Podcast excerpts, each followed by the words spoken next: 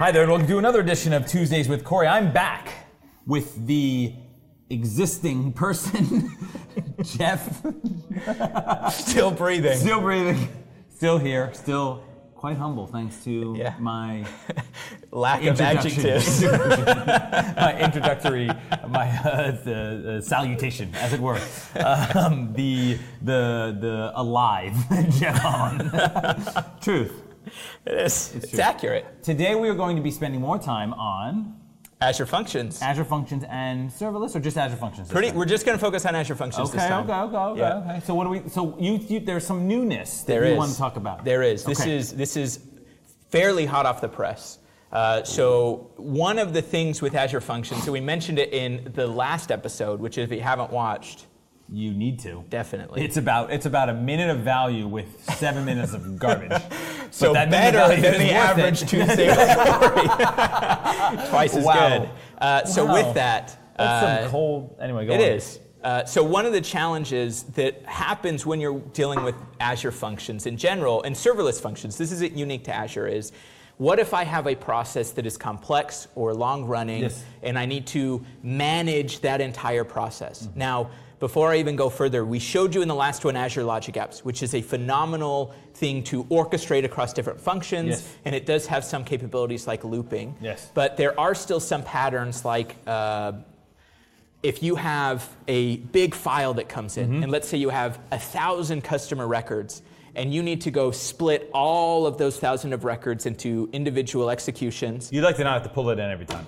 And then aggregate back Yeah, in. Yeah. yeah. So if you do this by hand today, or even with Logic Apps, it can get very complicated. So there's a new piece of functionality for Azure Functions called durable functions. Beautiful. Got it. You got it. You Uh, nailed that. I did. And so what Durable lets you do is write an orchestration piece all within your function. So this is in C Sharp, no visual designer. You code this thing, but it can run forever. Uh, it can run as long as you want, and it's managing the state and making sure, like, oh, hey, I just spit out a thousand So it doesn't have a time limit for how long it runs. That's right. really the key point. Yep, Okay. that's exactly it. And you said C sharp, but not exclusively C sharp or exclusively C sharp. Great question. Thank so, you. So and I actually don't know the answer, which is why It is, yeah. scary. Uh, so there's two pieces to kind of a durable function application. One are the actions that you take, like go process this record.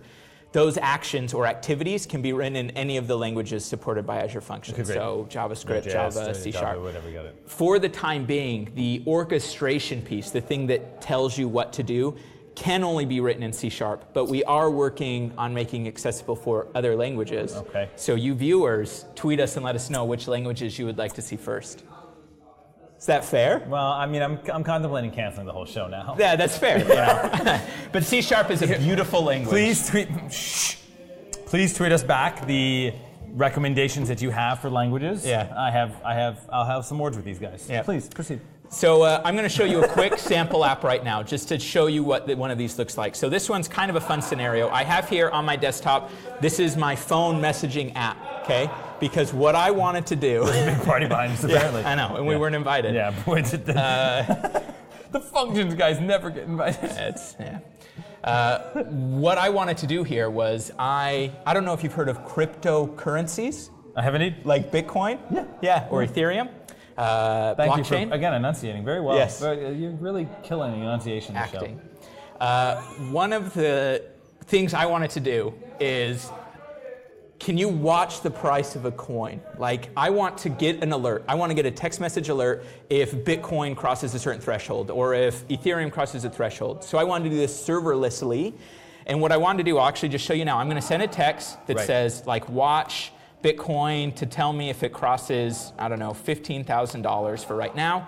I'm sending that text, it's firing off an Azure function. And what you're going to notice is it's going to send me back a response here that says, We're now watching this coin for you. Uh, so what you'll see is it actually responded back to me and said, Hey, I'm now watching the price of this. I will send you a text message alert if it crosses it. And if you want to stop watching, text this. Now, I don't want to just watch for five minutes. I actually want to watch for like a week or two weeks to know like when should I sell all my uh-huh, stuff. Uh-huh, okay. Uh-huh.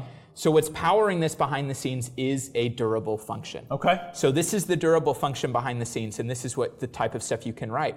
So I've been able to write in this durable orchestrator this while loop that says continue to do this Very cool. action while my the current price is less than the price that I set. and while the timeout hasn't been reached, because I set a timeout, I only want this watch for like a week, and if it's more than a week and it doesn't cross it, just, quit working. Uh, but I you- like I'm watching Bitcoin here. I could just as easily say like, Stock hey, market. uh, stock market, or like go ping my site, or watch a news feed, or like any type of watcher, or something yeah. where I'm spinning up a worker and I just Yeah, want totally. to live. Uh, so I sleep for 15 minutes, wake up, get Yep. the current price, and just keep So doing let this me over ask you and this, and Yep. this again, we I, I should have probably prepped on this question ahead of Hmm. time. Why would you use this versus like building your own service, right? Like Yep. if you're gonna run it for this long period of time and it's Hmm. just kind of sitting there, right? Like, is it still serverless? Let, let me. I mean, let's get into some theory here. Yes, yeah, for sure. So the interesting thing about durable functions behind the scenes is it actually only is running and you're only getting billed when an actual action is taking place. Okay. So when I say sleep for 15 minutes here, we actually scale down to zero. Oh, interesting. Yeah, we get rid of everything. So, so it 15 is minutes. very much in people's. So while they do have durable functions, these types of listener tum- types of functions, Mm. it's very important for people to be smart about how they put their sleeps in. Yeah. Because if they're uh, or their wait periods. Sure. Because if they are going to do these wait periods, they're not going to get charged, and so that then makes it sort of an ongoing, uh, ongoing cyclical event. Right? Sure, yeah, yeah. Is that, the, is that a is that a That's fair, that's fair. good way to think Uh, about it, Jeff? And way maybe you haven't thought about it. Is that? Yeah, I've, I've learned something today. Uh, so the, the, the reason potentially you'd want to do this is one, like I can have this long running process without having to worry about managing to make sure like, is my server alive all the time? Is my service Yeah, sure. alive? Uh, and then there's patterns that like if you're using functions, like here I'm doing a loop, maybe I'm just orchestrating a call to a bunch of different functions. Like if you're familiar with like dependency injection, where you want to have a bunch of dependencies but dynamically call them, you can do that dynamic kind of dependency of functions thing here and have it be serverless. So this thing's running, but at the same time, because it's only waking up every 15 minutes, it's still super inexpensive. And if I went crazy and I started watching for a bunch of coins, like now I want to watch to see if Corey coin, which is a hot new coin on the market, It is. uh, Everyone wants- everyone wants what's it at now? coin. A billion. So I'm going to see if it crosses two billion. Do it. Uh, I could go and set up a bunch of these watchers, and it's going to be able to dynamically scale out to as many as I need. There you go. Uh, so now it's watching Corey Coin, which probably threw an exception behind the scenes, unless this coin actually exists. It existed probably. Yeah. Uh, but yeah, so that's that's durable functions. There's there's it's it's a more advanced feature of Azure Functions for sure. Uh, but if you are using Azure Functions, if you want any sort of orchestration, that this might be the right fit. Uh, there's a few patterns that we recommend this is really good for. We've got some good samples out there.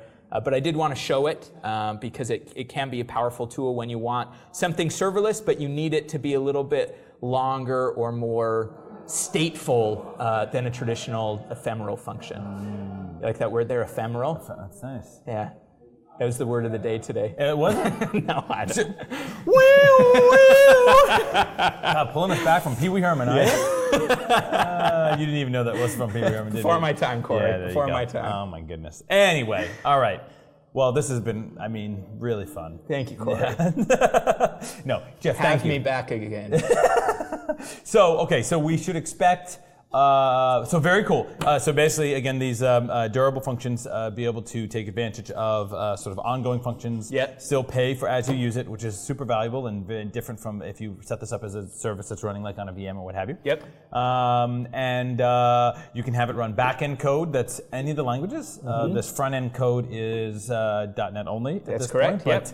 but, but we'll be supporting other languages in the soon future. In the soon future. There you go. All right, and um, thank you so much for having, and thank you guys so much for joining. I hope this was a fun show for you, as much as it was for us. Um, and uh, uh, we'll be uh, we'll be in touch. So hit us up at uh, Azure TWC hashtag Azure TWC. Ask questions, ask us comments, and uh, we'll get back to you. So with that, have a wonderful Tuesday.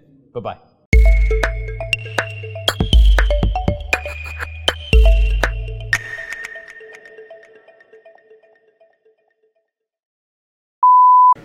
You checked the battery system?